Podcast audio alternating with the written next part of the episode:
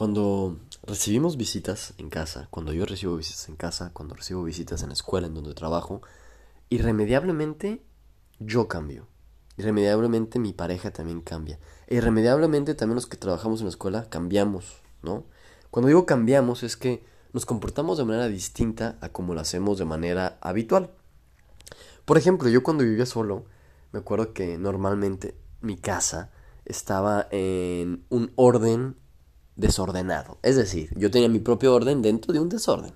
Y no es que fuera un desmadre, pero sí que, bueno, por ahí tenía alguna ropa, por ahí tenía algunas cosas fuera de su lugar, pero bueno, vida de soltero, ya saben. Entonces, cuando recibía yo visita o sabía que alguien iba a venir, era la excusa perfecta para que yo ordenara absolutamente todo y lo tuviera listo. Ese es un ejemplo de cómo cuando alguien viene cambias. Pero hay otro ejemplo y es que ahora estoy con mi pareja y yo noto que cuando tenemos visitas cambiamos un poco nuestro trato, ¿no? Y solemos hablar más, solemos ser un poquito presumidos, solemos eh, a lo mejor quejarnos más, solemos, ¿sabes? Muestras otra faceta tuya. Cuando estamos en la escuela, por ejemplo, y recibimos padres de familia, recibimos patrocinadores, recibimos eh, eh, gente que quiere colaborar con nosotros para algún proyecto, pues también muestras lados muy positivos, eh, muestras tus logros, cambias un poco, ¿no? Y creo que todo esto es, es, bien válido y es bien importante, porque obviamente quieres que la gente siga visitándote en tu casa, quieres eh, compartir también cosas que normalmente no compartes con tu pareja o con otras personas en tu casa y que cuando vienen otras personas pues aprovechas el momento y exploras otras posibilidades, que cuando viene alguien a tu trabajo pues obviamente si quieres colaborar quieres mostrar lo positivo y lo bueno. Entonces te enfocas en eso para ver qué se puede hacer. Pero también es cierto que a veces creo que llegamos a un punto de, de exageración, de mucha melosidad, de mucho positivismo o de mucha queja, porque a veces llegan eh, eh, invitados y si les tienes la confianza, pues te quejas mucho, ¿no? Entonces creo que lo común es que tiendes a la, a la, a la exageración, a la, al, desbalance, ¿no? Y, tiene su lado positivo y su lado negativo. Yo lo que me diría a mí mismo es, bájale un poquito, bájale un poquito. Eh, porque cuando tienes estos picos emocionales, este, este positivismo exagerado, esta eh, emoción Luego también los picos bajos van a ser altos, ¿no? Entonces mejor mantener un, una regulación, un balance. Y entonces vas a, vas a pensar más claramente, vas a ser más mesurado y también vas a estar más acercado a lo que es eh, la realidad, como si existiera la realidad, ¿no?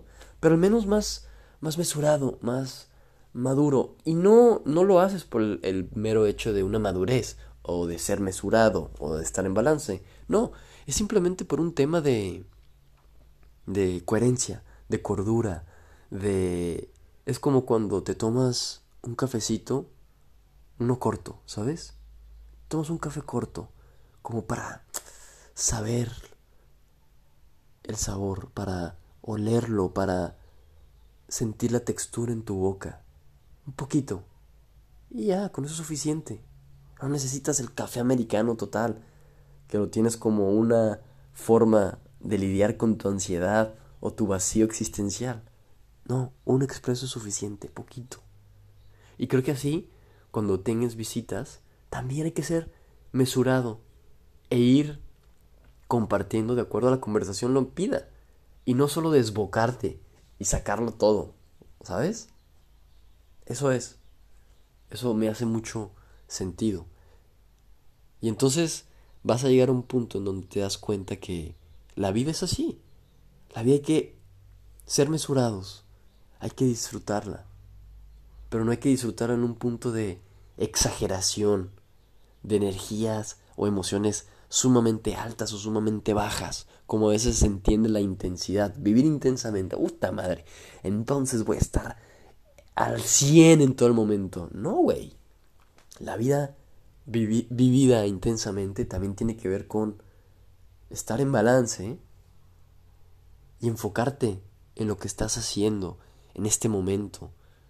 Y entonces voy a ser mesurado con lo que estoy leyendo, lo voy a leer, lo voy a analizar, lo voy a saborear y lo voy a compartir, pero mesuradamente, sabiendo que es una opción más, no es la realidad. Y cuando vengan visitas, voy a, a brindarme a ellos y voy a compartirme a ellos. Pero no me voy a quejar y no voy a hacer como si mi vida fuera súper importante. Porque no lo es.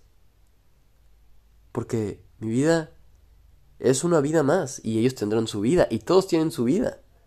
Así que la mía es importante, sí, pero bueno, tiene su límite, mesurado. Y así cuando venga alguien a la escuela, les voy a decir lo que hemos logrado y lo que somos en la escuela, pero de manera mesurada. Porque también tenemos lados negativos, como cualquier otra escuela. Así que, la mesura. Y otra vez, no es por esta idea falsa de ser humildes. Y dígame usted, o tengo visitas y soy humilde y voy a ser mesurado y no te voy a compartir todo lo que he logrado. No, no va por ahí. No va por ahí. Tiene que ver más bien con un no engañarnos a nosotros mismos.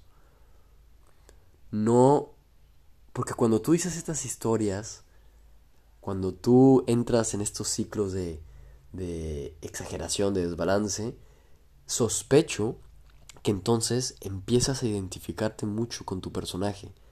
Yo me empiezo a identificar mucho con Diego. Ah, y entonces Diego es codirector. Entonces, órale, qué chingón. Entonces, Diego es importante. O, ¿sabes qué? Entonces, Diego y Chíos están eh, enojando mucho con sus vecinos porque ladran. Y cada vez sus perros ladran.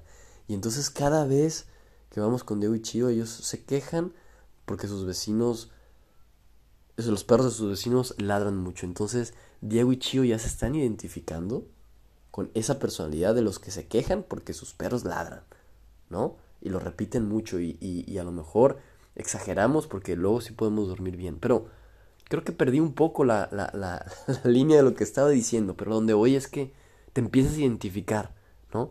Ah, es que yo soy Diego el codirector, es que yo soy Diego y Chio los que se quejan del perro. Es que soy Diego el que se queja de su actividad complementaria.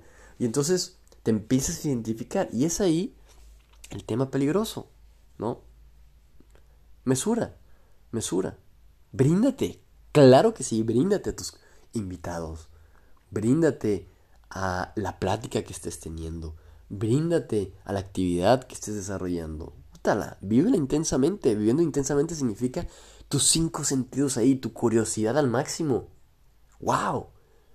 Pero de una manera, no sé, muy consciente.